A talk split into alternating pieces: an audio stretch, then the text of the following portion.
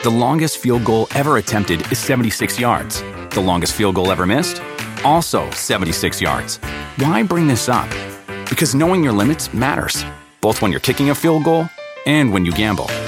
Betting more than you're comfortable with is like trying a 70 yard field goal. It probably won't go well. So set a limit when you gamble and stick to it. Want more helpful tips like this? Go to keepitfunohio.com for games, quizzes, and lots of ways to keep your gambling from getting out of hand. You want a beautiful lawn? Enter TruGreen, the easiest way to get a great lawn. Just water and mow, and they'll do the rest. Weed control, fertilization, aeration, and more. TruGreen is the official lawn care treatment provider of the PGA Tour, and they have a verified best price, which guarantees you the lowest price with no compromise on quality. You do you. Let TruGreen do your lawn care. Visit trugreen.com, T R U G R E E N.com to get the best lawn at the best price with the best people. Guaranteed.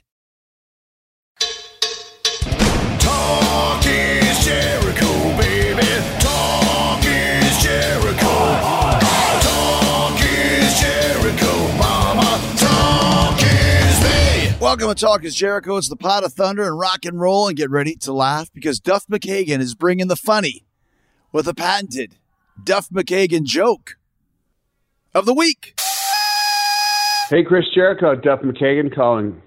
Hope everybody's doing well there. Um, you know, two uh, robbers were robbing a liquor store, and one of the robbers grabs a bottle of whiskey, and he t- says to the other robber, "Is this whiskey?"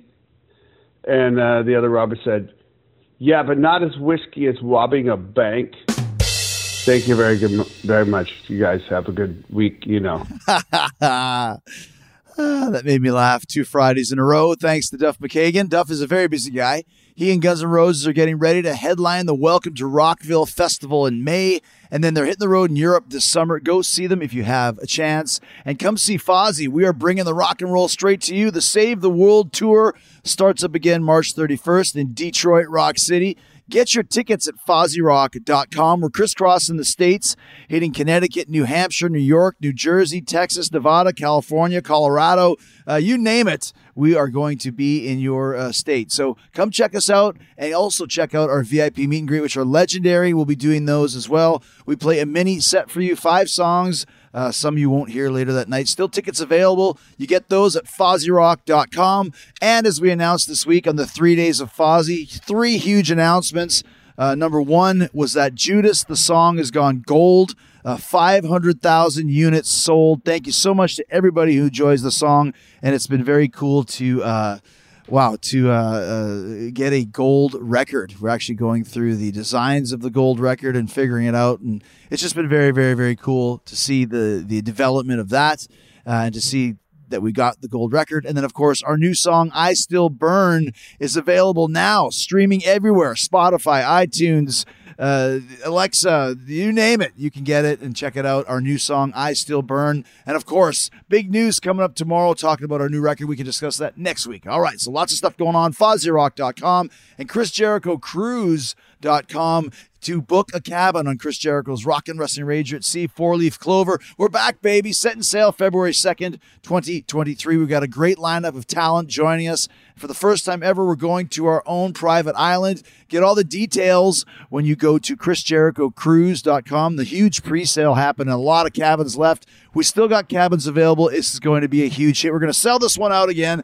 after the triple whammy, which was just at the tail end of the pandemic. That was very successful, lots of fun. But the four leaf clover is going to be even better. So go to ChrisJerichoCruise.com. All right, today it's a mix of horror, true crime, and the paranormal. It's a deep dive into the real life events that were turned into the Amityville horror movie franchise. John and Jamie from the True Crime Cast podcast return today, and they've got the story about the DeFeo family murders that may have been the cause of all the scary hauntings and paranormal events that drove the Lutz family out of the Amityville house after just 28 days. That's the Lutz family, not Lutz. I live in Lutz, Florida. We're talking about the Lutz family, spelled the same, pronounced differently. We'll get into the circumstances and details of the DeFeo family murders, which inspired the second Amityville movie, and we'll dig into what the Lutz family experienced after they moved into the house where the DeFeo family murders took place, and compare that to what was shown in the original Amityville horror movie, which was almost a direct account of the Lutz family experiences. We'll talk about the Amityville movie franchise, what made the original movie so successful, and how they were able to get into theaters so quickly after the events unfolded. We'll share our take on some of the stuff that the Lutz family witnessed in the house and what we all think of the hauntings. And we'll also dig into what happened to both families after the unfortunate and tragic circumstances in their respective cases. It's horror meets hauntings meets true crime meets the paranormal right here, right now. The Amityville Horror House here on Talk is Jericho. Regular guests on the show now, Jamie and John from True Crime Cast, and we've had a, a great relationship so far talking about murderers and serial killers. So we thought we'd switch things around today and talk about something a little bit more uh, supernatural, a little bit more of a paranormal serial killer, if you will, if you will, and also too one of uh, the biggest Hollywood legends.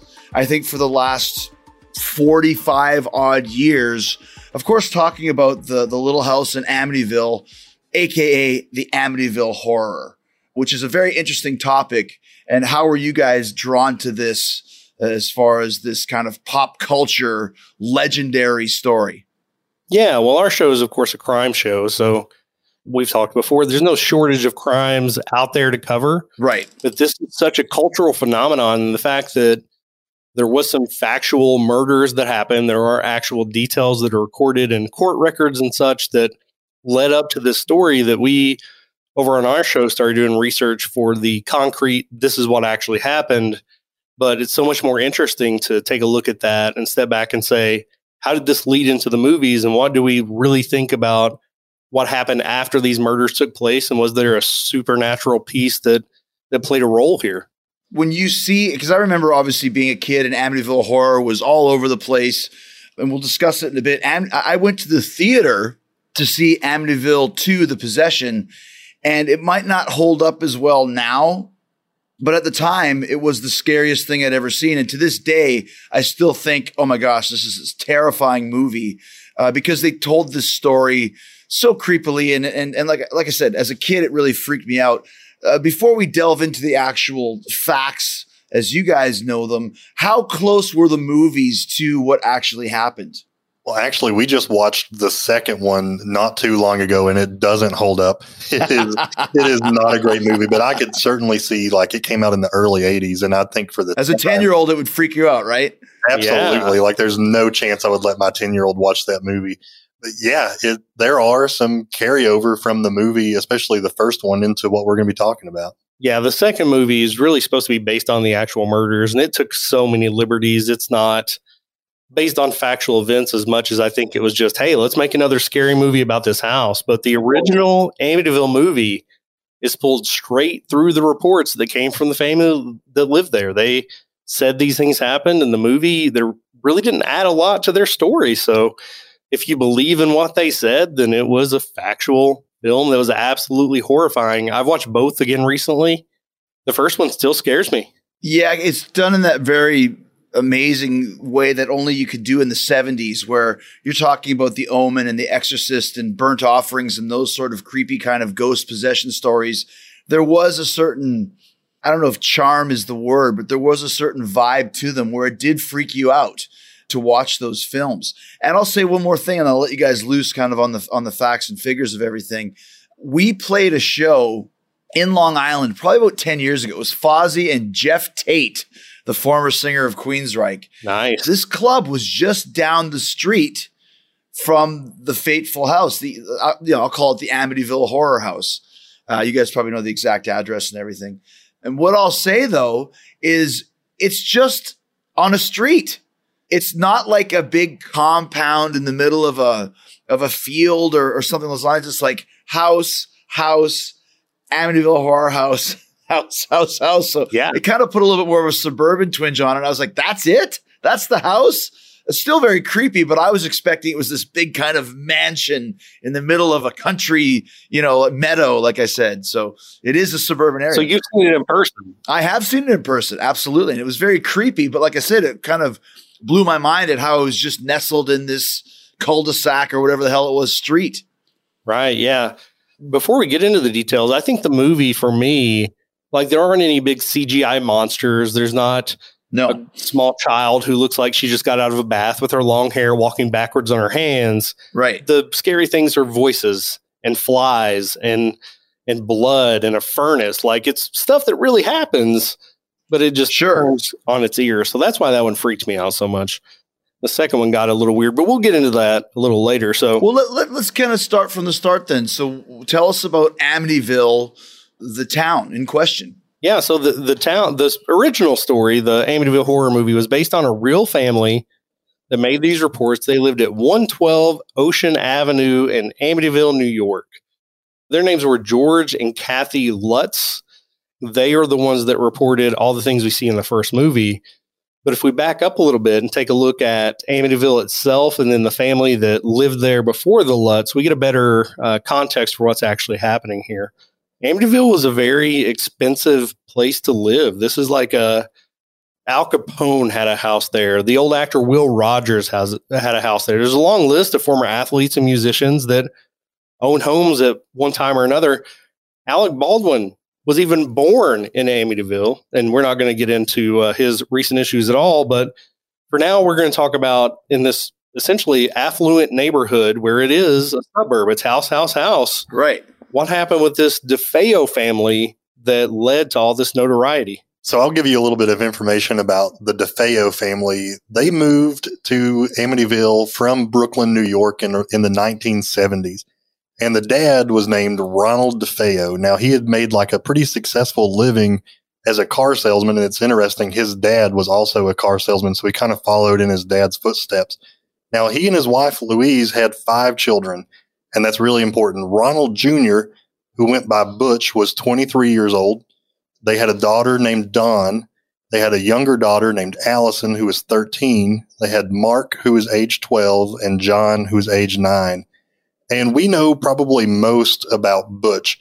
He was apparently bullied as a kid, which I feel like every time we get on the show to talk to you, it Right. always starts with being bullied as a kid. right? Totally, right? but apparently he wasn't just bullied at school he but he was he was a bigger kid he was a chunky kid kids of course are just relentless and ruthless and they went after him for that but he was also bullied at home apparently by his dad ronnie he was really hard on him he was a, he was described as being domineering and abusive and butch acted out because of this probably because of everything that he was going through the abuse that he was suffering and everything that was going on at school and he had some pretty major psychological issues related to all this stuff. It's tough when you can't get a break from all the abuse. It just keeps coming at you at school and at home. His family tried to get him into counseling, but it wasn't something that he really took seriously or tried to get into. As we've discussed before, he got into drugs and alcohol to try to cope with what was going on in his life, but his behavior just kept getting worse. A little something to take the edge off is one thing. This is beyond what a couple of beers after a long day's work will do. He became a raging alcoholic. He became very involved in drugs. This is controversial in the in the family's approach. I feel like some families would be too hard on somebody. They're going to try to get you into counseling. But in efforts to turn Butch's life around, his family started pampering him.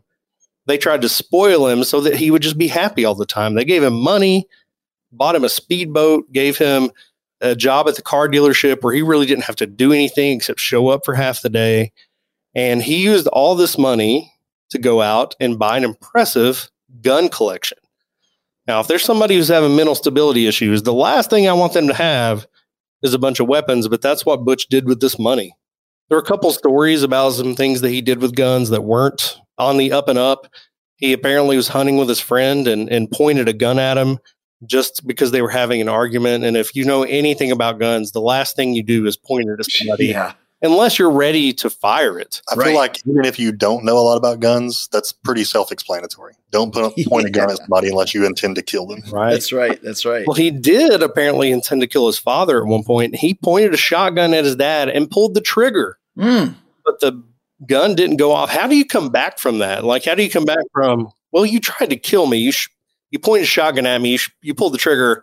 Nothing happened. I don't know if we can like have a relationship anymore. That's huge. You literally had intent to murder me. Yeah, and I don't I don't know how that I guess the relationship really didn't come back around after that, but one of the biggest things that he did to his family was before we get into the actual murders, When he was working at the car dealership, part of his job was to deposit the money at the end of every day. So he had about $20,000 and one of those money bags you see people taking to the bank all the time. On his way to the bank, he faked a robbery with one of his friends, said he was robbed, and then they split the money. Oh my gosh. And he got very defensive when police tried to accuse him of being involved in this, but everybody knew that he he did this. They called his dad down to the police station. And when his dad confronted him with this and said, I know that you stole our money, that's when Butch says, I'm going to kill you, dad. And given he's already tried to shoot him, so I think you have to take this threat seriously. So how old is this kid? 23 years old at this time. And again, he's a he's a pudgy kid. He's been bullied a lot in the Amityville 2 The Possession. He's a really good-looking kid with a lot of things going for him. That's not what we really see in Butch's life. The longest field goal ever attempted is 76 yards. The longest field goal ever missed? Also 76 yards. Why bring this up? Because knowing your limits matters, both when you're kicking a field goal and when you gamble. Betting more than you're comfortable with is like trying a 70 yard field goal. It probably won't go well. So set a limit when you gamble and stick to it. Want more helpful tips like this? Go to keepitfunohio.com for games, quizzes, and lots of ways to keep your gambling from getting out of hand.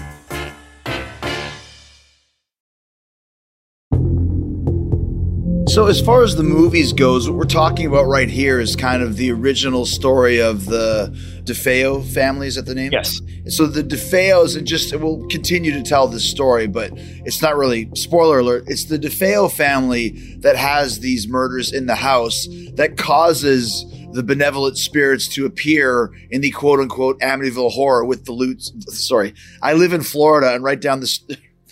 And the next kind of little area over is called Lutz. Oh, And when I first moved there, I was like, "Oh my gosh, this is just like the Amityville Horror." So I called it Lutz for the longest time, and I was, "It's Lutz, it's Lutz, it's Lutz." So if I call them the Lutz family by mistake, please forgive me. But you just need to convert everybody in Florida. Let them know that it's really Lutz. exactly. so it's the DeFeos that then led to the problems for the Lutz family. Absolutely. Yeah. They were in the house first, and that's what's portrayed under a different name in Amityville 2, but we'll process the movie a little more later. Gotcha. And like you said, in Amityville 2, Ron Ron Jr. Butch is the guy who, who is possessed by listening to his Walkman and all these other crazy things that happen to him. Gotcha. And you say in the movie he was a good looking kid, but in real life he was not. Right. Yeah. He was bullied a lot. Definitely as a younger kid, he was considered like a husky kid, and he grew up to be fine, but definitely had some issues. Well, yeah, how fine was he, right? So, okay, so let's continue on. So Butch is being is being bullied, and he's trying to rip off his dad for twenty thousand dollars. And wh- where do we go from there? Yeah, like Jamie just said, he he threatened to kill his dad in response to his dad, you know, coming down on him for stealing the money, and he acted on it. So in the early morning hours of November thirteenth, nineteen seventy four, he took his dad at his word and he took action. He actually took a 35 caliber Marlin rifle. So this is like a lever action rifle that you'd see like in a cowboy movie, right? Right. So he took that into his parents' bedroom and he fired two shots into his dad and killed him on the spot. oh my gosh. I would think that his beef is really with his dad, that it would stop there, right? But he kept on going. He, when this happened in his parents' bedroom, his mom woke up and in response, Butch shot her twice as well and it killed her. So now he's killed both his dad and his mom. But he didn't stop there. He actually went into his sister Allison's room and killed her with one shot. Then he walked down the hallway to the room where his brothers Mark and John stayed and killed both of them with one shot. Jeez. And then he went to his sister Allison's room and killed her with one shot.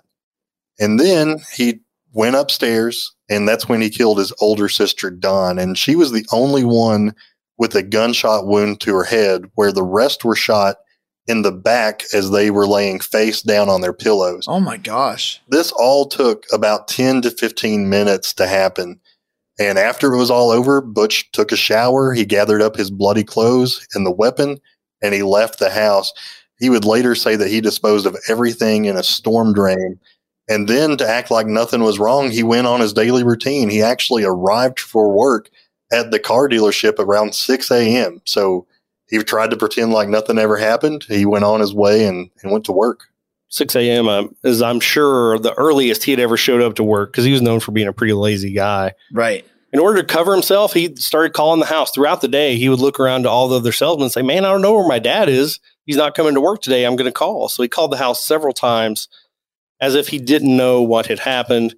Around noon, he did leave the car dealership and he went home after he had taken his girlfriend to the mall. So he's being social. He's acting like this is a normal day. Yeah. And then he finally gets to a bar called Henry's, which will come up later when we get to the Lutz family as well. He got in there about 6:30 p.m. the day after the murders, and he said, "I need help. I think my mother and father are shot." So his friends take him to the house. They call the police, and police go in and start finding bodies, and they come back out and say, "Yes, your mother and father are killed." And then Butch says, "Well, I also have siblings. Will you go check on them?" And of course, he's committed six murders here killing the entire family with this rifle in brutal fashion. He first started trying to blame it on a guy named Louis Falini that was a mobster. And he'd allegedly stayed with the family for a while. And Butch's dad and Falini had had a falling out. So he got kicked out. So he was, he's really trying to say, I had nothing to do with this. But within just a couple days, he started to crack and he finally confessed to these murders. The story was never really consistent about why he did it or how he did it. He tried to include Falini, include his sister Dawn. All we really know is that Butch brutally murdered his entire family because he was mad at his dad, as far as we know factually. Now, there are some other issues that he will claim later, but the murders themselves were also kind of odd. I mean, if you think about it, Chris, that kind of rifle in one house how did he kill everybody in their sleep without them waking up? Right. I actually have a very similar rifle made by the same manufacturer. It's a Marlin 3030 and it's just a little bit smaller caliber than the 35. You can hear this gun for up to a mile away. I'm going to call BS on all these kids sleeping through this. I think it's most likely that he shot his mom and dad and then he made the other kids lay face down so they wouldn't be looking at him. And then he shot them in the back while they were laying down. I don't think they would have slept through this, even if it was at three or four o'clock in the morning. Right. So, you know, once again, it, it's one of those things, and and we've talked about this before. You got a problem with your dad, and I understand kind of the frenzy, but killing your little brother, your little sister, all four of your of your siblings. I'm not ruling out the fact that there was some kind of possession involved. You know what I mean? Like none of this makes any sense, but it's the same way. And I always go back to, you know, the Chris Benoit situation where he kills his wife. And listen, you can't understand it, but you can, okay, the guy killed his wife. But then killing your own son as well, there has to be something different than just like, okay, I'm going to just kill this kid. I'm going to shoot all my brothers and sisters. I mean, obviously he's completely insane, but that just seems to go so far above and beyond what this guy was was doing that, you know, the Amityville 2 theory doesn't necessarily insult me. Right. And as far as we know, Butch was always pretty protective of his younger siblings. We don't know. Exactly right. They had been abused somewhat as well. And it just seemed, yeah, there's no logic that holds for him killing the whole family. I think there's more to this life than we fully understand. And I think we're pretentious if we pretend to fully understand it all. So I'm not ruling it out either, man. I, I think it's definitely a possibility Yeah. because he had a beef with his dad. Like, why not stop there? Right. And maybe I can understand his being upset with your mom for allowing this abuse to happen from your dad, but his siblings, man, that that's just where it gets too weird for me. Right, because your siblings would be on the same trip. You know what I mean? If your mom and dad are abusing you, it's not. I'm sure it's not just Butch; it's all the other kids as well. And we've seen this in several cases we've covered on our show where siblings do unite and go out and kill their families and and go away, or an older sibling will try to protect his family by killing a father, but never following through with killing the siblings as well. So that does make this certainly unique and and frightening in a lot of ways. Something that always stood out to me when we researched this case was the difference in Dawn's death. She was the only sibling that was shot in the head, and she was not found laying on her face.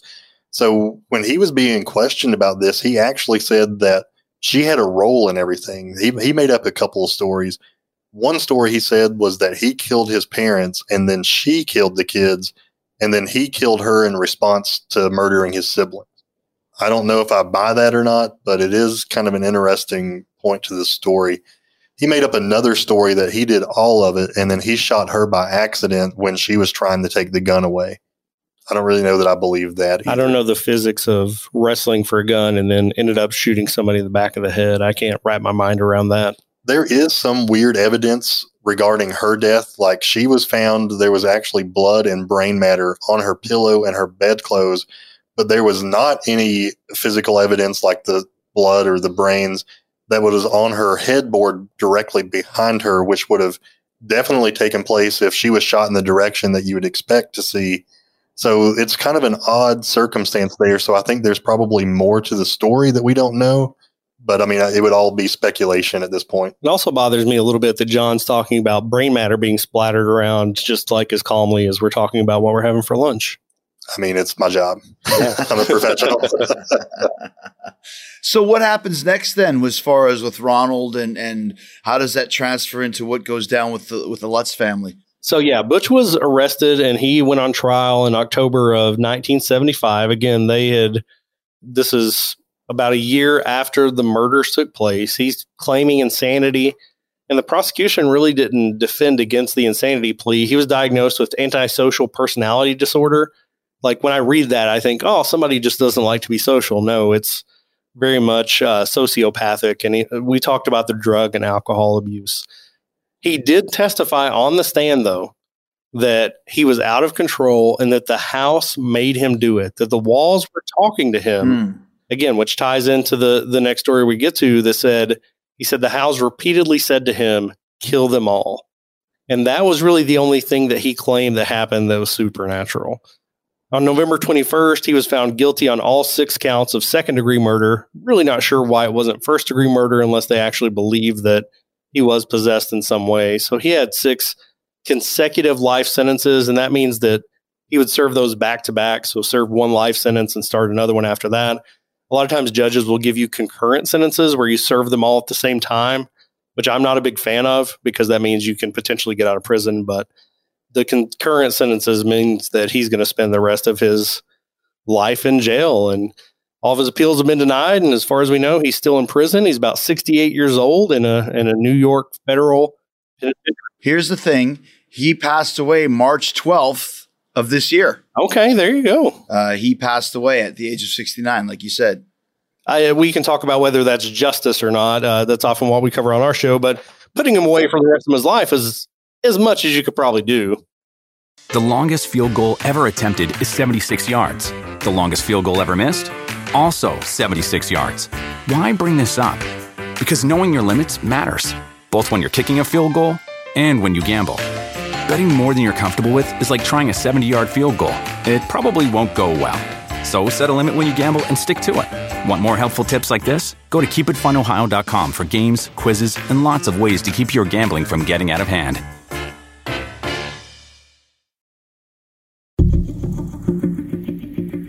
Question I want to ask is is before we delve more into the Lutz family's issues, was this house built anywhere near some kind of area that could be possessed or something along those lines, a burial ground or anything like that that you know of? Well, I know according to the second movie, it was built on an Indian burial ground, but I don't know. I think Jamie's doing some quick research, but I don't know if in real life it was actually built on anything that would be considered sacred or anything like that. I've never found any actual evidence to say that it was. And and like you mentioned, it's not like it's out in the middle of nowhere. The other houses would have been built there as well, right? So Right. we don't have the haunting issues in those other houses. I think the movie added that because at that time that was a very popular this is why you're being haunted scenario. But no, as far as we know, there was nothing like that. The second movie also portrayed like a tunnel in the basement that where the evil came from. So uh, as far as we know, there is no reason to identify this being haunted unless you're the Lutz family. And then if you think that a murder has taken place, six murders in this house, I may be a little worried to move into that. I I've been wanting to ask you this, Chris. If you found a house you loved and wanted to live in, but you knew that there had been six people murdered in it a year beforehand, you're going to move into that house? No, exactly. I don't think I would. So what's the transition to the Lutz family then? All right. So in December of 1975, that's when the Lutz family moved into the infamous 112 Ocean Avenue there in Amityville. And like Jamie said, they they got it for a steal. They paid eighty thousand dollars for this five bedroom, three and a half bath house, in a very, very nice neighborhood. Wow, right. And I know like $80,000 in 75, that's a lot of money, but it definitely could have been more had there not been six murders in the house. So George and Kathy Lutz, they were kind of a newly married couple at the time and they wanted to raise their three kids in this house. So they heard what happened in the home and they brought in a priest to the house to bless the house. And now there's their story goes that when the priest entered a certain room in the home, the priest got nauseated and that he actually heard an audible, deep voice say to him, Get out. Wow. And I think that's when I would have just been like, you know, house is going back on the market and we're taking the kids and going down the road. But they reported all kinds of stuff. They reported some of the rooms just kept flies in the rooms all the time. And as soon as they would kill them and get all the flies out, a new swarm would appear. They also claimed to witness levitating objects in the house, and their garage door would just randomly go up and down for no reason. And I remember in the second movie, there's a there's a scene where the rifle is levitating. So I think that's a direct tie-in to what the Lutz uh, family mentioned here. But yeah, levitating objects, swarms of flies, garage door acting kind of weird. If any of this is true, I'm out. it's like that old Eddie Murphy bit. You know what I mean? Like, get out. And like, okay, I'm gone. Why am I staying here? You know? You don't have to tell me twice. And then these things are all portrayed in the the original film, and that's what got to me. The flies really got to me. I don't know why. I mean, it's not like CGI flies are flying all over these people, or they're claiming this this voice that you hear get out. Like it's so eerie to me. But Right. I want to talk later about how much of this we believe. Okay. But let's talk a little bit more about the family. So they were married, and Kathy was the one that brought the kids to relationship. She had three of them. Her oldest son Daniel claimed that he had opened a window and he was kind of just holding his hands on the windowsill looking out, and that the window randomly shut on his hands, crushing his fingers. Now, this is also portrayed in the movie, but in the movie, they take him to the doctor. They're relieved to find out there are no broken bones. But what they actually reported was that they went into their kitchen and started bandaging them up, and they felt like there was a presence that came into the room. And immediately they watched his fingers that were crushed return to their original form. Again, this is the claim directly from the Lutz family. Daniel would say, and he was just eight at the time, he would say that every night at 3.15 a.m., something would happen in the house. He called that the devil's number, 315. We see that in the movies as well. So he felt like there was a presence or a window opening or the garage or something levitating at 315 every day. Jeez. Something else we see in the movie is the black ooze.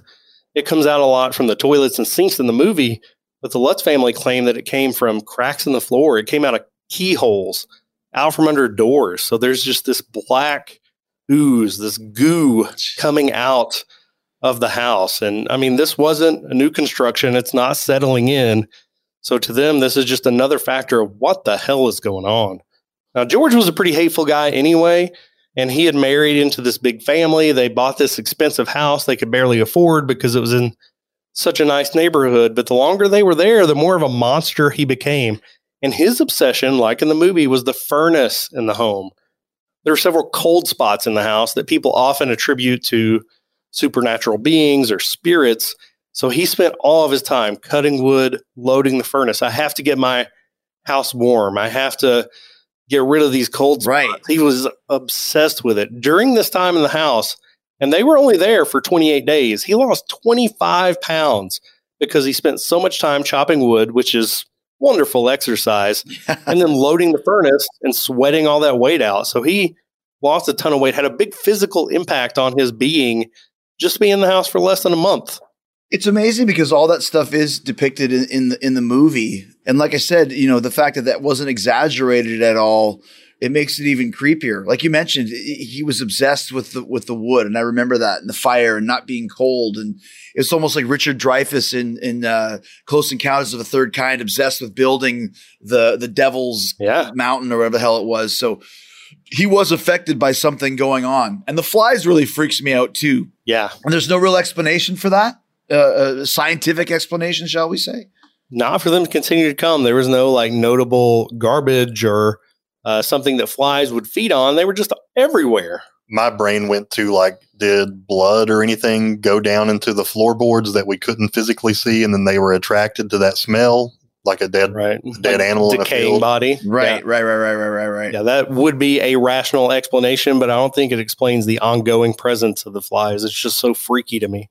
So, what other trials and tribulations did they did they suffer? Because, like you mentioned, okay, we were kind of laughing how we would get out. Well, twenty eight days is not very long, so they did get out. You know, Yeah, there's there's definitely some more. So let's talk about George for a minute. He would actually spend time hanging out at a local bar called Henry's, and if you remember, that's where Butch DeFeo spent some time.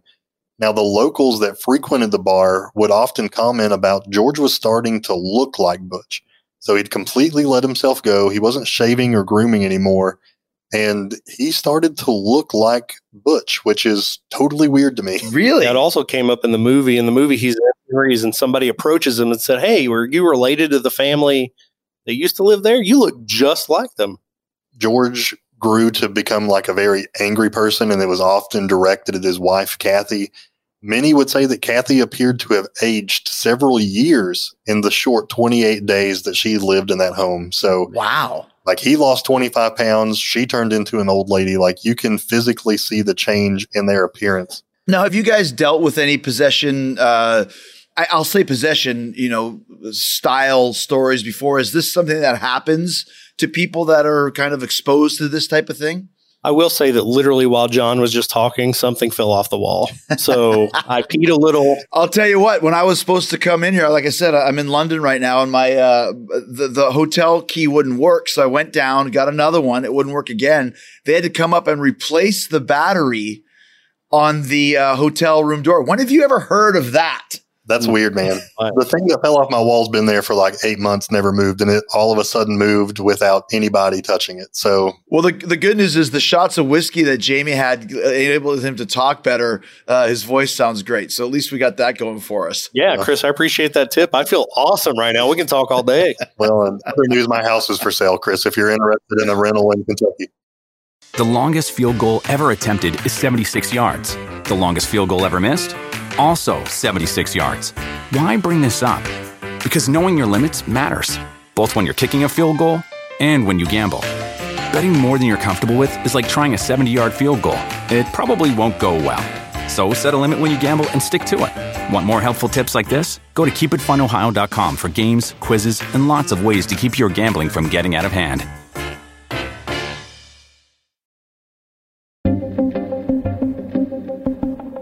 So George, George, and his what's his wife's name? Kathy. Kathy. Kathy are uh, feeling these effects.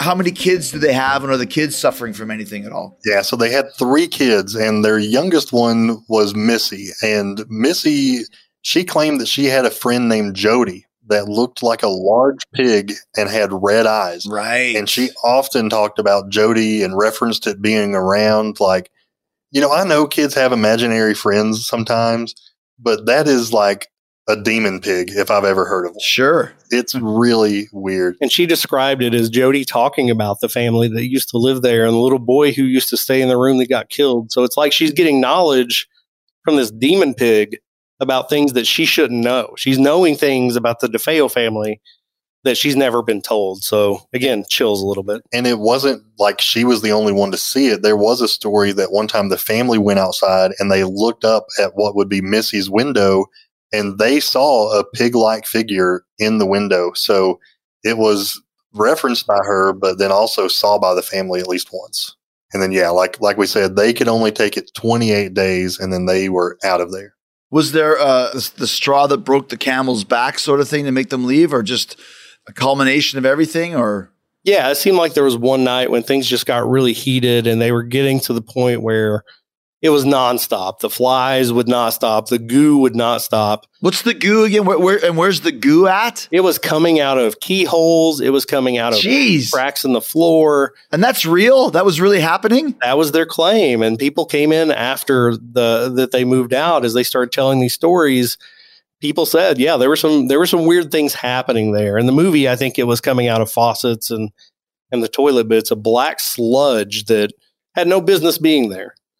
Once they moved out, they sold their story to an author named Jay Anson. And anytime somebody's profiting off a story, I'm a little bit skeptical, but Sure. He ended up writing a novel that again turned into all these movies. He claimed that he wrote this to be a real nonfiction story. He interviewed the family several times as a family and individually, and he claimed that he felt their testimony was backed up by things they found in the house enough to where he could say this was a non-fiction book.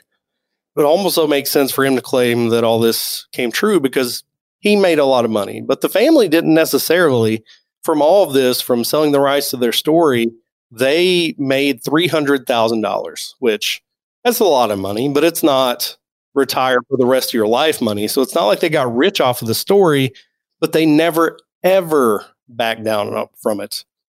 They never recanted in any way. They did a series of interviews with a lot of media folks defending themselves. They passed lie detector tests. And even in recent years, Daniel, the eight year old who got his fingers crushed, uh, was in a documentary called My Amityville Horror, where he continued to double down on yes, all of this happened. Now, the attorney of Butch DeFeo, again, he's still he was imprisoned at the time for killing his whole family. Said that the Lutz family came to him and said, "Hey, back us up on this, so we can make money off of this book." And he said they claimed to him that they were making it up, but I don't know that I'm going to trust a guy who just killed his whole family. So at that point, who do you trust? Is he trying to make some money off his story? It's hard to tell. Both Kathy and George have passed away at this point, but neither them or any of the kids have ever, ever said, yeah, we made that up. And I think there's something to be said for that. Not a lot of people go to their grave with all their secrets. Quick, quick uh, question for you. Do you have any idea if, if there's two boys, right? If either of the boys lives in Las Vegas? I'm not sure about that. Do you know a Lutz that lives in Las Vegas? Well, no, we did a signing, uh, or I did a signing in Vegas probably about three, four years ago. It's since Talk is Jericho has started. And there was a guy there who was claiming to be, and somebody else said, This is whatever Lutz it is. And the guy was like, he wanted to do Talk is Jericho. He had written a book or something, and then he did, and then I never saw him again. And we there was kind of a little bit of a conversation about having this guy do Talk is Jericho about the experiences. So I, I didn't know maybe, and who knows? He could. Like, it seems like kind of a random thing to claim to be. So I'm assuming that he kind of probably was telling the truth in some way, shape, or form. So there you go. One of the guys might live in Vegas. it's funny when you do a podcast about serial killers. Like we've had a, a daughter of a very famous serial killer reach out to us and want to talk about her story of growing up with. Right. You run into some interesting people doing what we do. exactly, exactly. And John gave her our address to send us a book. So well, that's good job, John. address, so I'm good now. The new folks have to deal with that crap. Mm-hmm. I got to deal with the demon in my basement, apparently. Well, yeah, exactly. And the the the, haunted hotel that uh, messes up room key cards. So what happens after that then? Because it seems like the book came out and then the movie was was piggybacked right afterwards. Yeah, they ended up making like we've talked about earlier the the Amityville Horror to the Possession, and that was really a loose prequel to the first movie. Instead of the DeFeo family, it was another family, so it was kind of loosely based on everything that happened before the Lutz family moved in. I mean, like you said, for the time, it was a it was a really good movie. I watched it recently, and I don't think it held up, but I think it's worth watching for sure. Two, Yeah, the The second yeah, one. There's a lot of freaky stuff in there, like face distortion when he's in the middle of the possession, and there's some incest involved. yeah, Yeah. there that was rough to look at. And then there was the uh, there was an attempted exorcism, and in that movie, like I feel like the first one, part of the creepiness, it was based solely off their story. Like I said, it was accurate compared to what the Lutz family said, but there would be lulls of, hey, look at this family, and then something crazy happens, and then a lull, and then something crazy happens. Right. The second one was just like crazy, crazy, crazy, crazy, crazy, which made it more entertaining and I think probably more scary at the time. But when the first movie came out, it was just 1979. So the murders happened in 1974. So I imagine production on a movie is going to take a couple years. This was fast tracked into theaters.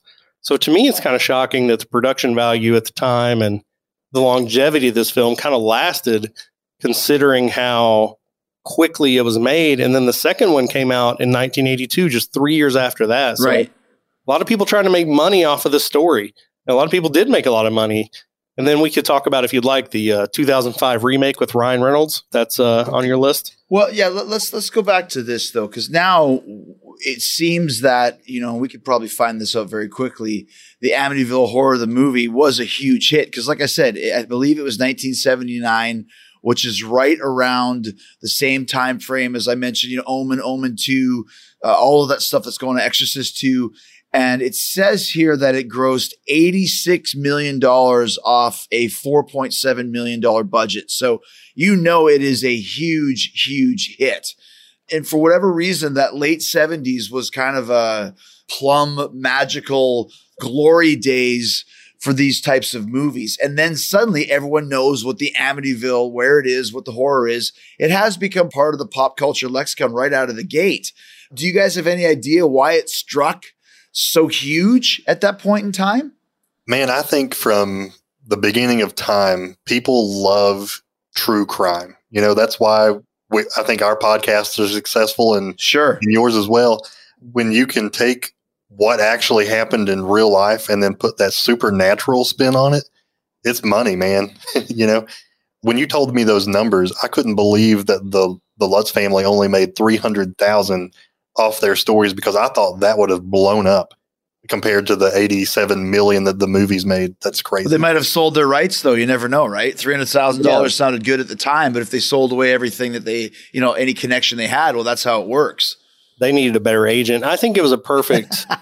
you're right. It was in the wheelhouse of all these horror movies are being made. They're really popular, and to be able to tell this extreme one and to say this is based on real reports, which The Exorcist is too, and we could get into that another time if you like. But to say this is based on real reports, I think anytime I'm watching anything, if somebody says that, I become a little bit more invested, and I want to go.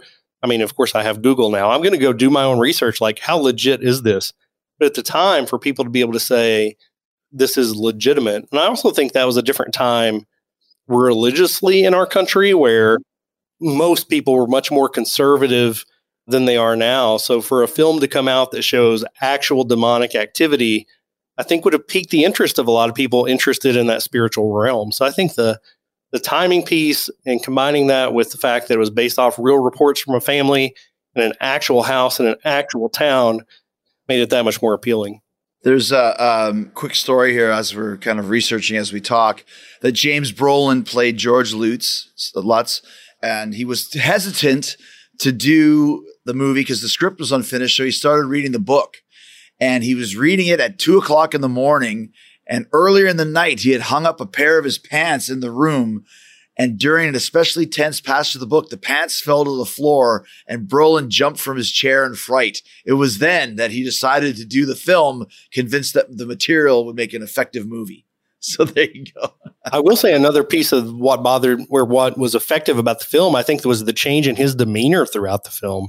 It's kind of like Breaking Bad, right? Walter White was a big Sure. nerd, and then by the end of it, he's this big crime boss. You could see the toll that this house was taking on Brolin throughout the film, and that made it even more real. So, And in the movie, he even doesn't he ch- attempt to kill his family at one point as well. So he yeah, he is going full on uh, Heisenberg there. We've covered so many cases on True Crime Cast, and we've joked off the air about it's kind of bothered your producer a little bit, like some of the stuff we talk about. We can record, I go about my day, it means nothing. But when we researched this case and we talked about it, I did not sleep well at night because it's such a messed up story. this is the only one that's ever caused me to have nightmares in our four years, 250 episodes. The We- DeFeo murders kept me up at night. We recorded it late at night, and when I came home, I just could not settle down. I did not sleep well the night we recorded it, and I vividly remember an awful night's sleep after we recorded that one. The longest field goal ever attempted is 76 yards. The longest field goal ever missed? Also 76 yards. Why bring this up? Because knowing your limits matters, both when you're kicking a field goal and when you gamble. Betting more than you're comfortable with is like trying a 70 yard field goal, it probably won't go well. So set a limit when you gamble and stick to it. Want more helpful tips like this? Go to keepitfunohio.com for games, quizzes, and lots of ways to keep your gambling from getting out of hand.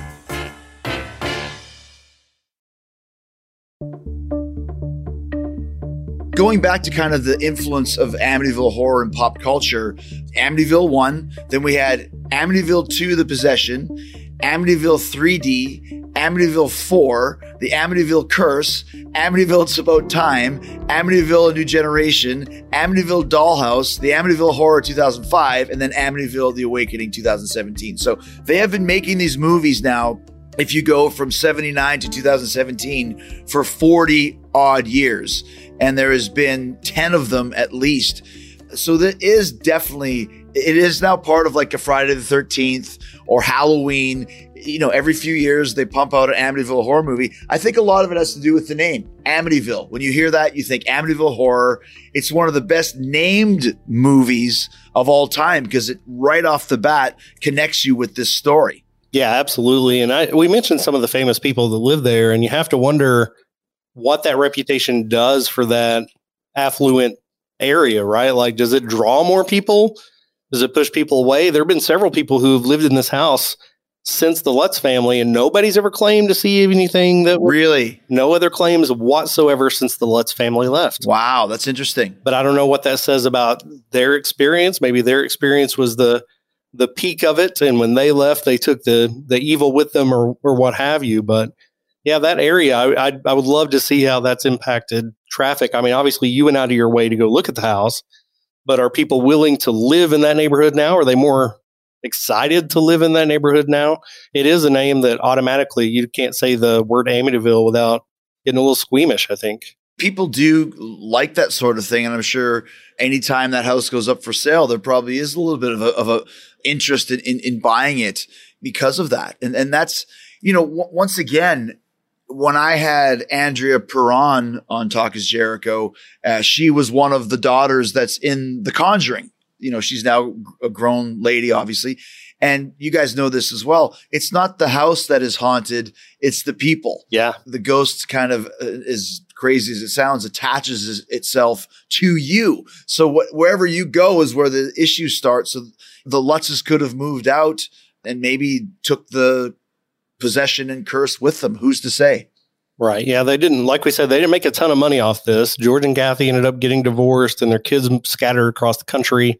They didn't really report other haunting type issues, but I don't think any of their lives turned out as if they had hoped. So I think there is something to what you're saying about it following people instead of being about the physical location.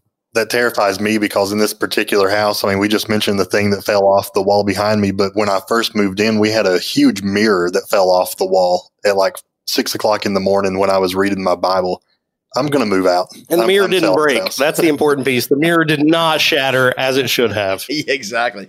And, and we mentioned the, the Ryan Ryan Reynolds joint from 2005. Another huge hit, $20 million budget and made 110 million. For anybody that's listening, any Hollywood movie, if you double the budget, that means that you've made a profit because they got to do the advertising and that stuff. So you're talking they invested 40 million, made 110 million dollars off it. Still, I would say solely because of the legend of the Amityville horror. Yeah, I think you're right. The the first movie, like you mentioned, James Brolin. The second movie had Paulie from the Rocky movies, Uncle Paulie. Yes. He, he was the dad in those movies, and then Miserable. he he was a very good, hateful old man that beat his kids. He Oh, I hated him. very- maybe a little too well. And then, how many of these have you seen? I've seen one, two, and the Ryan Reynolds remake.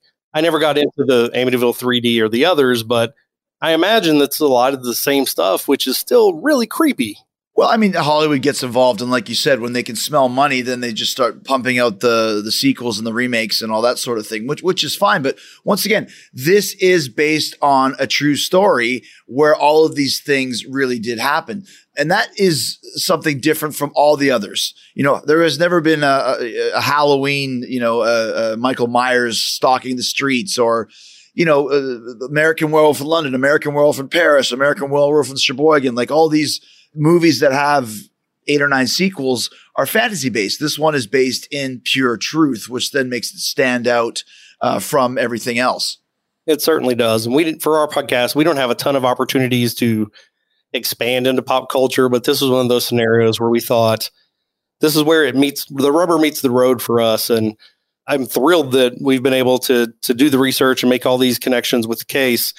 Same time, I'm I'm not anxious to go out and watch those films again. No, I'm done with scary movies. I don't know. As I get older, they get tougher for me. I know you seem to love them, Chris. You have lots of Talk is Jericho episodes about scary movies, and you seem to watch them all the time. Well, I do, but like I said, like Amityville 2, when I was a kid, freaked me out. And I know, I think I've watched it since a couple times. And each, as I get older, each time I watch it, I get less and less freaked out by it. Let me ask you this as we start to wind down here. Uh, what are your thoughts on these hauntings? You know, once again, all of us are very knowledgeable, not just from a movie standpoint, but from talking with other paranormal affected guests and, you know, even a little bit of the true crime and all that sort of thing. What are your thoughts? And, and was something evil uh, happening in, in this house, both for the DeFeo family and the Lutz family? I would be apprehensive to read the comments after my next statement, but I believe we live in a world where we only see the tip of the iceberg. Oh. I think there are things that we do not have access to see, and thank God that we can't, in my opinion. I'm not dismissing it. I think it's very possible that we want to say this guy had mental health issues. Well, maybe there was something supernatural happening inside of him and around him that led to all these things happening. So I definitely think it's plausible. I think there's more to this world than we'll ever know.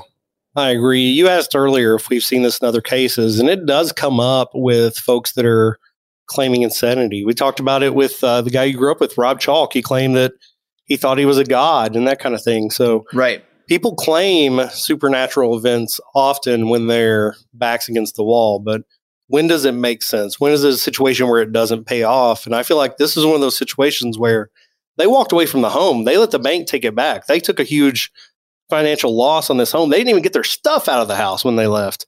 I, I agree with John. I feel like there is a a spiritual side to life that we don't understand. I feel like there's enough documentation out there for w- whether you want to call them possessions or just spiritual happenings where people are being impacted by that realm that I, I, I, certainly think it's possible. And I think this is one of the more likely scenarios to where I can say, you know what, they didn't really benefit from this story. So I'm more likely to believe it.